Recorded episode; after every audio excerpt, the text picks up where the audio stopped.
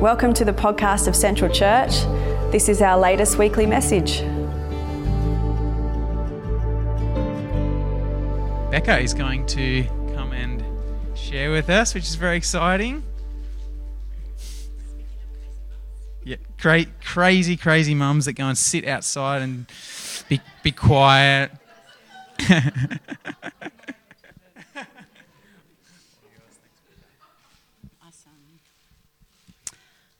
Hi, everyone. It's lovely to be here with you guys. Um, I'm excited to be sharing tonight on our second installment of Jesus and the Storm, um, which is, yeah, I don't know, such a great idea, actually. Just spinning these passages. We looked at them in our house churches.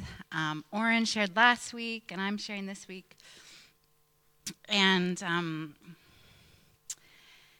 yeah, um, yeah, I've been really looking forward to this. Of course, it's always a last moment scramble for me to get everything together, including my slides, which you'll notice from their um, standard of beauty.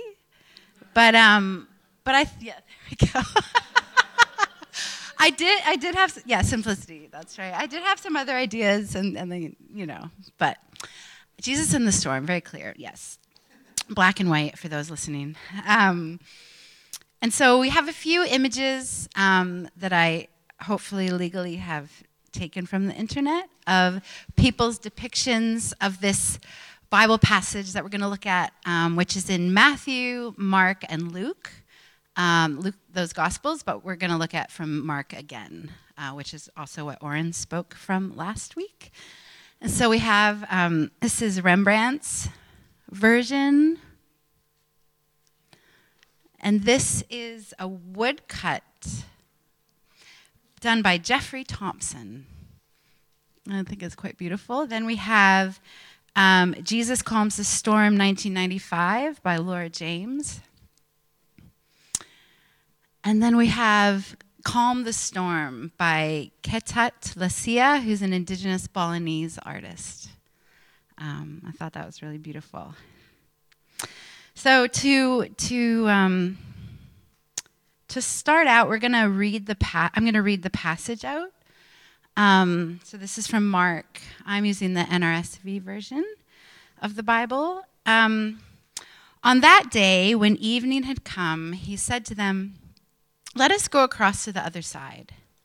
And leaving the crowd behind, they took him with them in the boat, just as he was. Other boats were with him. A great windstorm arose, and the waves beat into the boat so that the boat was already being swamped. But he was in the stern, asleep on the cushion. And they woke him up and said to him, Teacher, do you not care that we are perishing? He woke up and he rebuked the wind. And he said to the sea, Peace, be still. Then the wind ceased, and there was a dead calm. He said to them, Why are you afraid? Have you still no faith? And they were filled with great awe and said to one another, Who then is this, that even the wind and the seas obey him? So, what I learned as an American preacher's kid growing up in Pennsylvania in the 80s and 90s, hearing this story at least once a year, according to the um, the, kid, the Sunday school curriculum that our church would purchase. Um, probably sometimes illustrated with flannel graph. Has anyone else?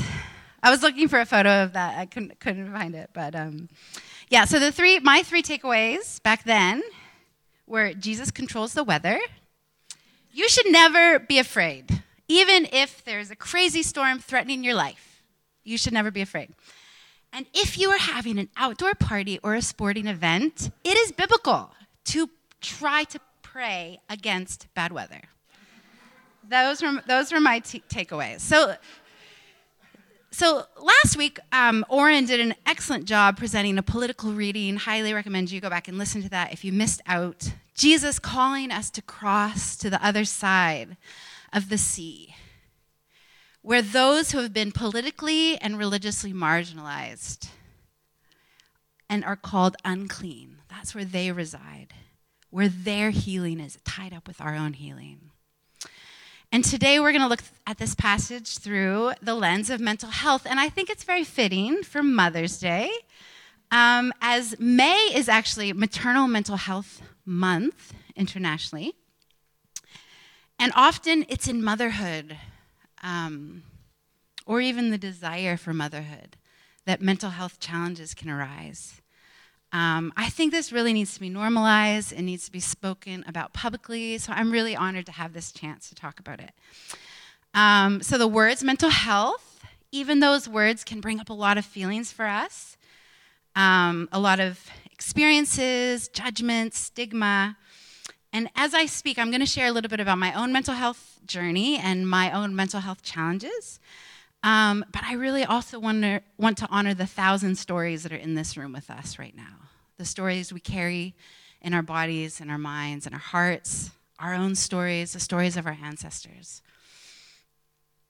Um, there are many, many storms raging for us right now. And it can be challenges in parenting and marriage, it can be financial stress, it can be chronic illness. Um, it can be the death of someone we love. Or it can be mental health challenges of our own. And sometimes it actually can be triggering to listen to someone talk about their mental health journey. And sometimes I'll need to use words that are can be triggering for people. And so I just want to really acknowledge that. Um, when you feel triggered, that's when your past suddenly comes rushing into your present in a way that's really disorienting, disorienting and uncomfortable and can be really scary. And so I just want to really give you permission. You don't need my permission to do this, but I want to encourage you to take care of yourself as you're sitting here on May 9th, 2021, in this room, listening.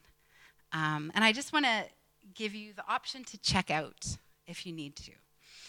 Um, and I also want to help us just come home to our bodies, um, come home to the come home to this present moment. And a really easy way to do that is for you to notice how your body is feeling as you're sitting on this chair or, st- or standing. Notice the surface that you're sitting on. Notice your feet on the ground. Notice how, how your seat feels under your body.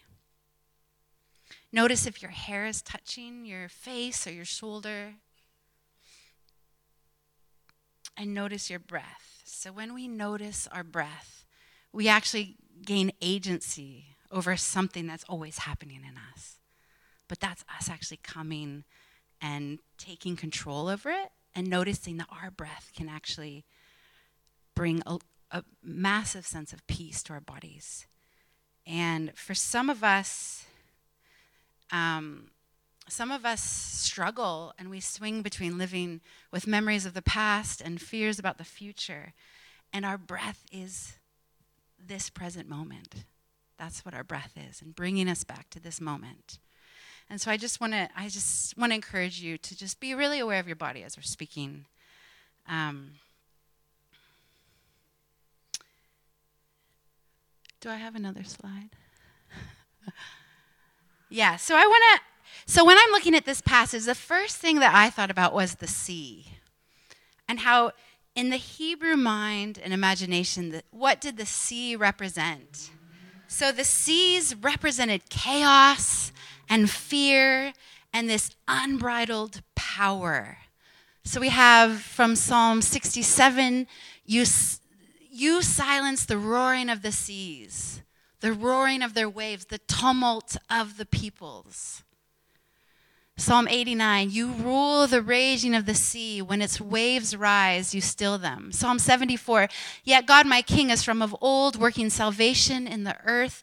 You divided the sea by your might. You broke the heads of the dragons in the waters. You crushed the heads of Leviathan, the sea monsters. You gave him his food for the creatures of the wilderness. N.T. Wright has a a little a little presentation or paper that he wrote on this um, that I actually read back in 2005, I think. So it was right after the the a massive tsunami in late 2004 that most of us we would all remember that happened. So he he wrote about this and he said the sea is simultaneously part of God's good creation and part of the continuing source of chaos and terror. And God is said to be the one that can quiet the seas. So that would have been deeply entrenched in, in Hebrew minds. And so we also can see that it was Jesus' idea to get in a boat and go to the other side of the sea at night. So that doesn't sound good to me, but I don't spend a lot of times in boats. I know some of us might be more comfortable being in boats at night. Um, Jesus was very comfortable. He grabs himself a cushion and falls asleep. And it was really interesting looking at the Greek word, um, f- which meant falls asleep, kathuden. It really means to sleep, like he was just sleeping, actually sleeping. I'm just joking, nobody laughed. How about that? Wow. I thought people would laugh at that. Okay.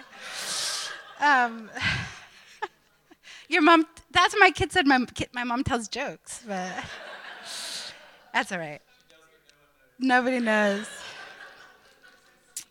So Jesus is sleeping. Out of nowhere, a great windstorm hits them, and waves are beating the boat, and the boat is filling with water. This sounds like a nightmare to me. Um, the men in the boat were terrified, and they wake him up and they say, Teacher, do you not care that we are perishing? Do you not care that we are perishing? So, this is not a joke. Perishing comes from the Greek word apollymetha, which means perishing means to be fully destroyed, literally and also figuratively. They woke Jesus up, accusing him of not caring that they were being destroyed. So in late 2016, I received a diagnosis of post traumatic stress disorder. And so when I actually became, I be, um, started coming with my family to Central Church about three or four years before that. And so when I joined the church, I didn't have that diagnosis. So a lot of my mental health journey has actually been with the people in this room, and I'm really, really grateful for that. Um, I lived quietly. Well, at least I felt like I was quiet. I'm sure my husband disagrees. Um, with PTSD, PTSD symptoms that were probably quite obvious um, for many, many years. I spiritualized them. I normalized them.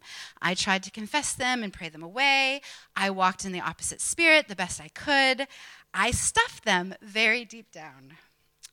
Um, my symptoms for me were terrifying, and I worried that if I shared them with somebody, that they were contagious, and that I could actually put that terror onto my husband or my friends.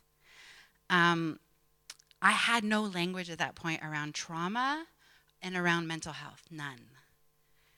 I was perishing.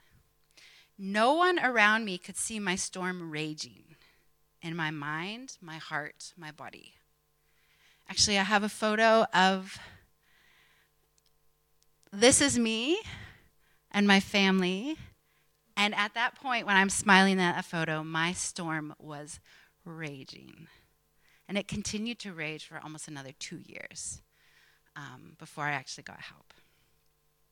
Some storms the people around us can't see. To me, my community might as well have been sleeping peacefully on a cushion because it was that hidden. When I finally hit rock bottom at the end of 2016, so probably about two years after this, or one and a half years after this photo, I honestly felt that I was being destroyed. I didn't know, honestly, how much longer I could make it. It was a very scary time for me. And I finally told Chris, my husband, and he told me, We need to go to the doctor. We need to get you help. I remember speaking to Caro. I remember Linda and Craig coming to my house and praying with me and encouraging me to see a GP, which I did. And then they recommended a great psychologist who listened to not just my symptoms, but my life experiences and gave me the good, good news of a mental health diagnosis, which meant I wasn't the only one experiencing this kind of storm. This is a thing that happens to us. And that because it had a name, PTSD, meant it had a path of healing that I could take. And I remember sitting in her office crying and crying with relief. I love in this story that Jesus didn't wake up and say, Stop freaking out. Everything's going to be fine. I'm going back to sleep. He also didn't say, Who among us hath sinned and caused this great storm to, cause, to come upon us? He didn't say, Well, this storm is obviously God's will and all for God's glory. So chill. He didn't say, If you would have prayed harder, you wouldn't be in this situation. He also didn't say, God has brought this storm into your life to test your faith, and God will not give you more than you can handle. Jesus also doesn't give a long winded scientific explanation about the weather and the sea and geography. He doesn't try to explain why this storm is happening. Jesus is woken up by soaking wet grown men yelling at him and he turns to the storm and says, Peace, be still. Jesus' first priority was to alleviate the physical and emotional suffering of the disciples as quickly as possible. Peace, be still. The next question that Jesus asks is, Why are you afraid? So this question initially annoys me a bit. What are you talking about? You're being rude. You're dismissing everything. So there's this complete calm, complete, going from raging storm to complete calm. The only thing I can actually compare that to is giving birth. And like you go from this moment of, I'm not going to make it. I can't believe this is happening in my body and my mind and everything and then the baby's born. For some of us, in some moments, you then have this like euphoria. That does not always happen. That has not always happened for me. But I did have a third baby, and he did, he's my favorite. that really was like that. It went from, yeah, and so that's what I can imagine to this dead calm. And then Jesus, I don't hear this as a rebuke from Jesus. I hear him genuinely asking, why are you afraid? So they had many, many reasons to be afraid. Potentially, their fear was rooted in trauma, historical trauma, collective trauma, and their own personal experiences. They had grown up as young men under colonization of the Roman Empire. It was a very brutal time. I can't imagine what they would have experienced in their childhood and, and into adulthood, and even in the present moment.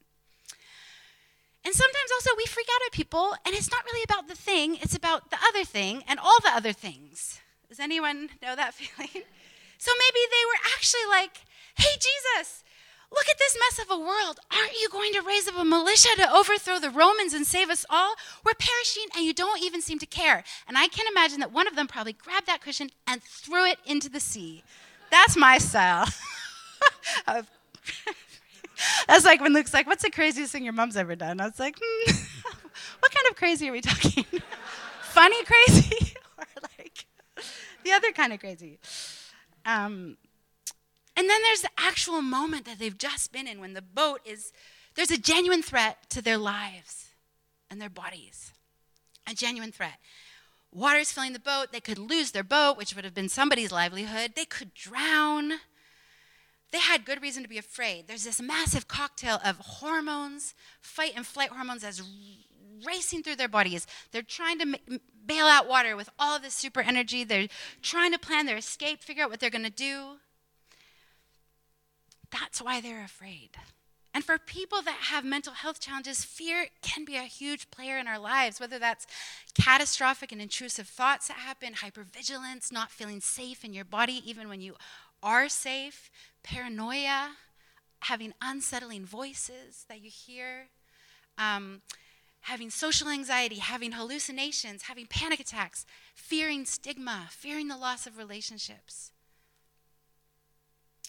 My mental health challenges produce something called traumatic anxiety where I'll feel like I'm going to die, literally and figuratively, feel like I'm going to die. And I don't feel safe leaving my home, and I don't feel safe sometimes in my home.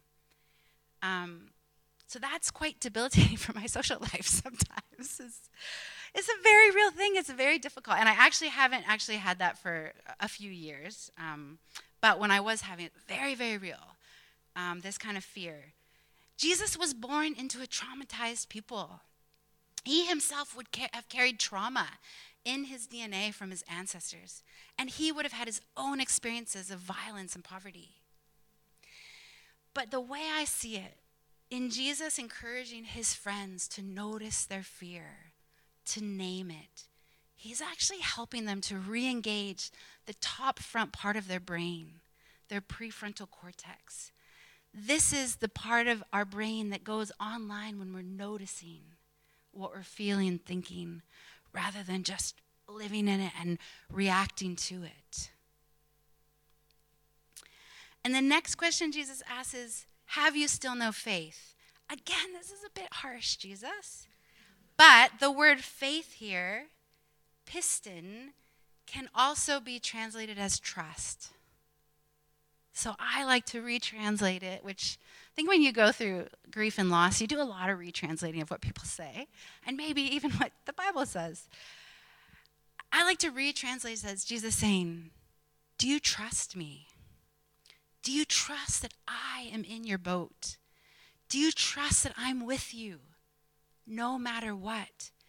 Do you trust that nothing can separate you from my love? Nothing. Do you trust that I do care? And I want to do everything I can to alleviate your suffering. So in early 2017, I was newly diagnosed with PTSD, and I was making sense of everything in light of this psychoeducation I was receiving through therapy, learning about my brain and my body and my triggers, how my past was affecting my present, how breath and exercise and mindfulness could make a huge difference in how I experience the world. So I'm not a very mystical person, but I had a very weird experience. And I was in worship singing my guts out. And I felt like Jesus was standing right in front of me. And he said to me, Do you trust me? And I said, No, I definitely don't trust you. But what was left unsaid in that confession was, but I really, really want to. I really need to trust you. John Swinton is a Scottish mental health nurse turned theologian, and I've been reading his book called Jesus in the Storm, which is on Christians and mental health challenges. And he's talking about the question what does it even mean to be healed? And he says, theologically, we may think of healing as much more than a cure. If it in fact includes cure at all. So he's saying healing might not even include a cure. Health is not the absence of anything, it's the presence of God. He goes on to say mental health, biblically speaking, is not defined by the presence or absence of symptoms. Psychological distress is therefore not a sign of the absence of God. It is perfectly possible to be with Jesus even in the midst of deep distress. And he also mentions that, you know, an Olympic athlete can be incredibly unhealthy. And someone who experiences psychosis can be truly healthy. I'm still processing that in my own life as someone who, yeah, I, I still journey with symptoms. I, ex, I experiment with different medications, trying to find that thing that's going to heal me. Different yoga practices, different, different therapists. And I wonder what Jesus is trying to say to me.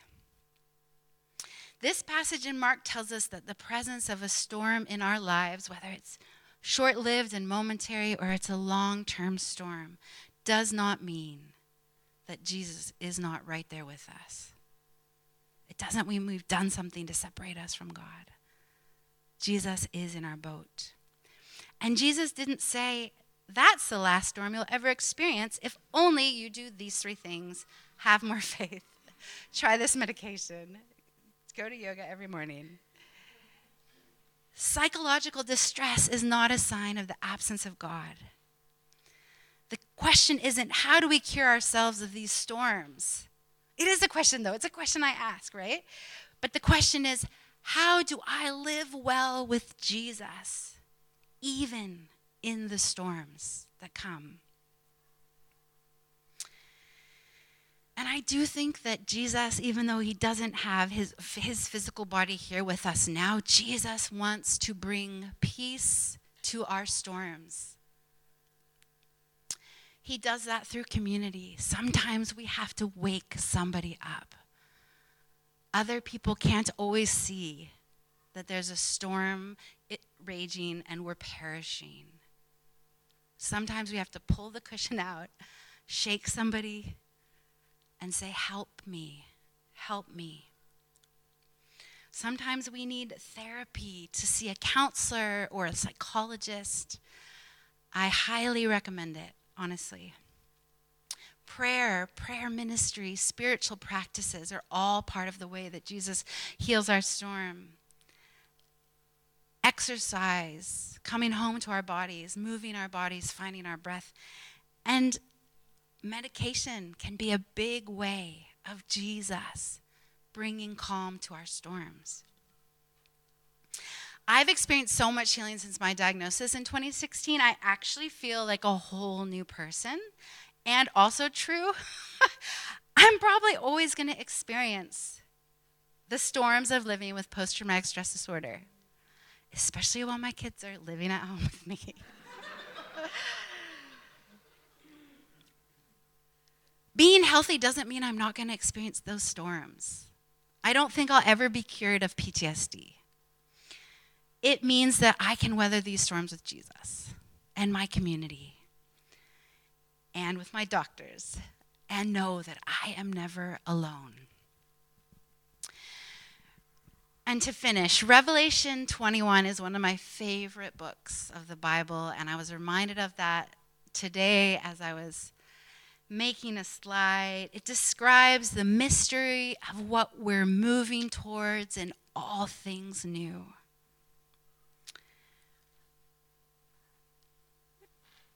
Then I saw a, a new heaven and a new earth, for the first heaven and the first earth had passed away, and there was no longer any sea. I don't think John is talking about Port Kembla beach vanishing when the trumpets sound. I think most of us would be pretty bummed if the, in the new heavens and new earth there's no ocean, right? We love the ocean, or at least we live, pay a lot to live close to it. But one day the sea will be no more. All the chaos, the grief, addiction, pain, loss, the storms will be no more. There will be calm. See, the home of God is among mortals. He will dwell with them, they will be his peoples. And God himself will wipe every tear from their eyes. Death will be no more. Mourning and crying and pain will be no more. Revelation 22, verse 6 And he said to me, these words are trustworthy and true. The seas are not trustworthy. Our health is not trustworthy. Our future plans are not trustworthy. Our children's choices of partners in life are not trustworthy. But Jesus is. Jesus is trustworthy, and He's asking us again Do you trust me? Can you trust that one day the sea will be no more?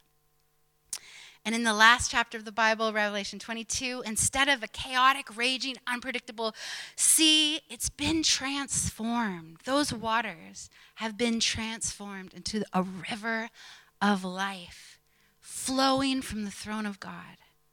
And on either side of the river grows a magnificent tree whose leaves are for the healing of the nations. And that includes each one of us and every person on this planet. It includes every family unit, every neighborhood, and every people group.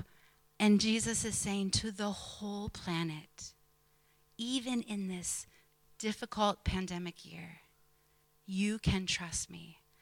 I am in your boat. And one day, the sea will be no more.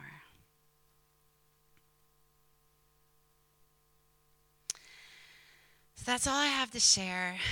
Um, but I guess I'm just thinking of the question what do you need from Jesus today? Do you need to tell him that you're perishing? Do you need to tell someone else that you're perishing? Do you need to tell him why you're afraid? And name those things. Do you need to ask for his help? Ask for his help to trust him.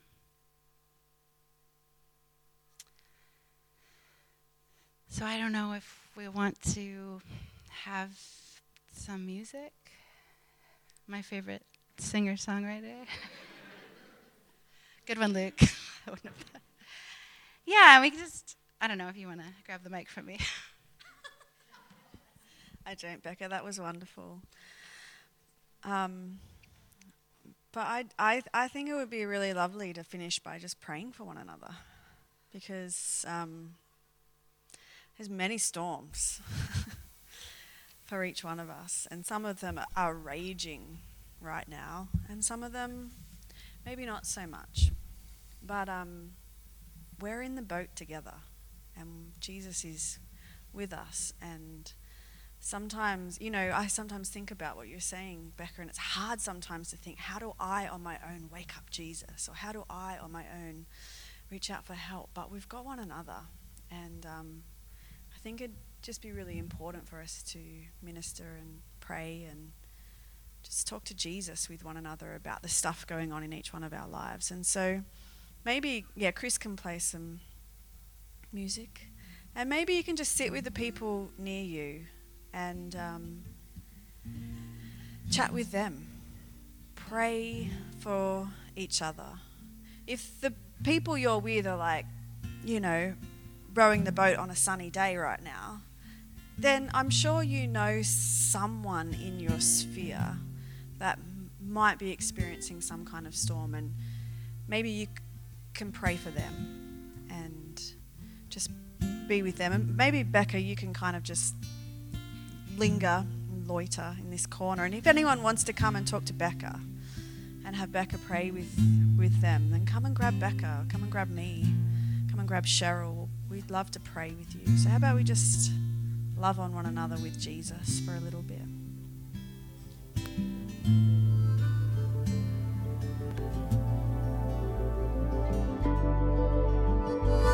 Thanks for listening. If you want to check out more about Central, visit us at centralchurch.org.au. Music by Chris D'Souza, a beloved member of Central.